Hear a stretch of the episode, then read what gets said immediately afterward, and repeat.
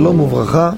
היום נלמד הנהגה שרבים רבים זוגות צעירים שואלים, מתלבטים, מה הדרך הנכונה לגבי מתי לספר להורים כשבשעה טובה ומוצלחת הזוג הצעיר, הגברת, אה, ברוך השם, בהיריון.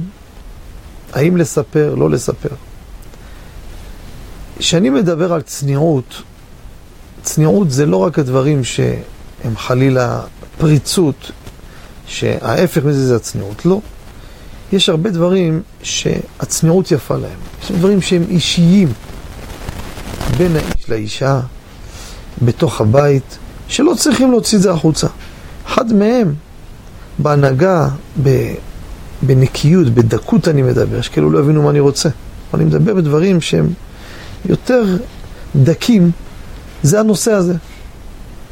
ובאמת, ההנהגה הנכונה, לא לספר. מתי כן? כשכבר ניכר על האישה שהיא בהיריון, פה כבר באים ומספרים.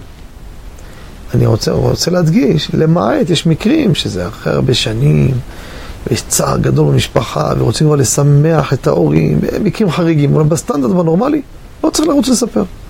זו ההנהגה הנכונה, והדברים שהצניעות יפה להם, יש בהם ברכה. אין הברכה השורה, אלא בדבר הסמוי מן העין. לא בדבר השקול, לא בדבר המדוד, לא בדבר הספור. רבותיי, את צנועים חוכמה. נשים לב לדבר הזה, כל אחד יגדיל ראש. זה לא הלכה, זה הנהגה. תודה רבה וכל טוב.